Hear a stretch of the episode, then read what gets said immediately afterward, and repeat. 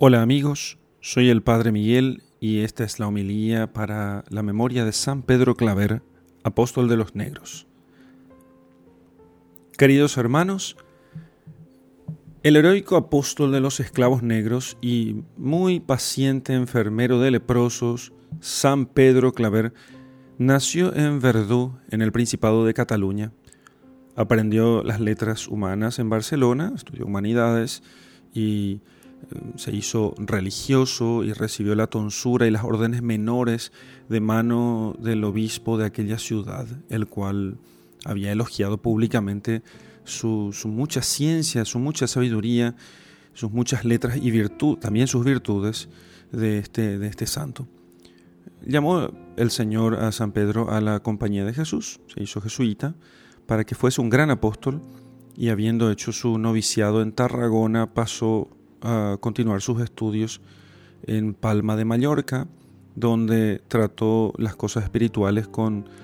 el hermano portero de la casa, que era San Alonso Rodríguez, el cual en una de sus revelaciones tan sublimes vio muchos tronos en el cielo, y un trono que en especial era de extraordinaria hermosura y claridad,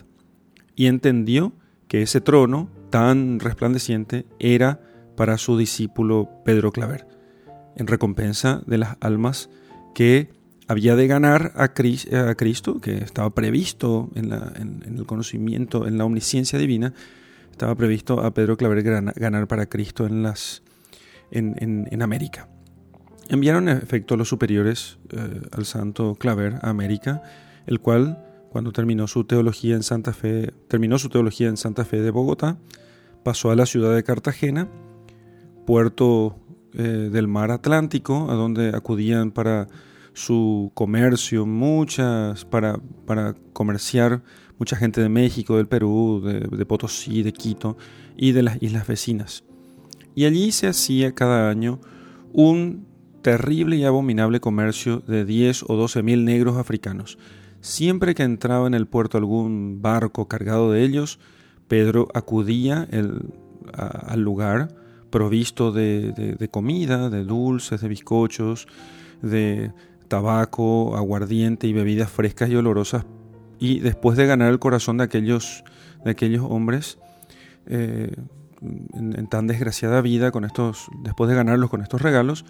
les instruía por medio de intérpretes, por medio de traductores, les iba enseñando a amar a Dios y bautizaba también allí a los enfermos, a los moribundos, que solían llegar muchos así en ese estado, muchos de los cuales no parece sino que esperaban este último favor del cielo para poder morir. A los que no estaban en cambio en peligro de muerte les enseñaba más despacio la doctrina cristiana y cuando la sabían los colocaba en filas de diez en diez para bautizarlos, y a los neófitos de cada decena ponía el mismo nombre para que lo pudiesen siempre recordar así mejor. No es ciertamente posible decir las proezas de caridad que hizo este santo con los pobres esclavos negros hasta ganar cuatrocientos mil de aquellos para Cristo y hacerles a todos ellos herederos del reino de los cielos. Pero no fue menos heroica la misericordia que usó con los enfermos del hospital de San Sebastián y particularmente en el hospital de San Lázaro, donde estaban los leprosos. Les, también conseguía para ellos regalos, les daba de comer con su propia mano, les limpiaba las llagas, eh, las llagas de lepra que pueden causar mucha repulsión. Sin embargo, él las limpiaba personalmente y las besaba. Y era cosa extraña que el, el, el manto que usaban, acostumbraban a usar los sacerdotes, eh, los religiosos, lo, con, con que muchas veces Él, ese manto con el que cubría a los enfermos siempre estaba limpio y siempre exhalaba una suavísima fragancia, muy por el contrario de lo que se pudiera esperar. Dio Pedro a muchos enfermos eh, eh, su atención y a muchos incluso les devolvió la salud. Eh, incluso dio vista a los ciegos y llegó a resucitar a tres muertos. Tres muertos resucitados por manos de Pedro Claver. Convirtió al pastor de, los, eh, de, de, de unos herejes protestantes y con él a otros seiscientos de sus seguidores. Finalmente, lleno de méritos y virtudes, a los setenta y cuatro años de edad, descansó en el Señor con, con, con gran pena y tristeza de, de, de aquellos hombres que habían alcanzado a ver a Cristo por su predicación, por su misericordia.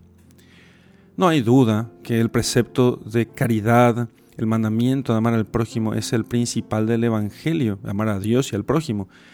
El ejemplo de, de Jesucristo, de nuestro Señor Jesucristo, que dio la vida por nosotros, y la recompensa de las obras de caridad que Jesucristo premiará como hechas a su persona, cuando dijo: todo lo que hagan a estos pequeños lo hacen conmigo.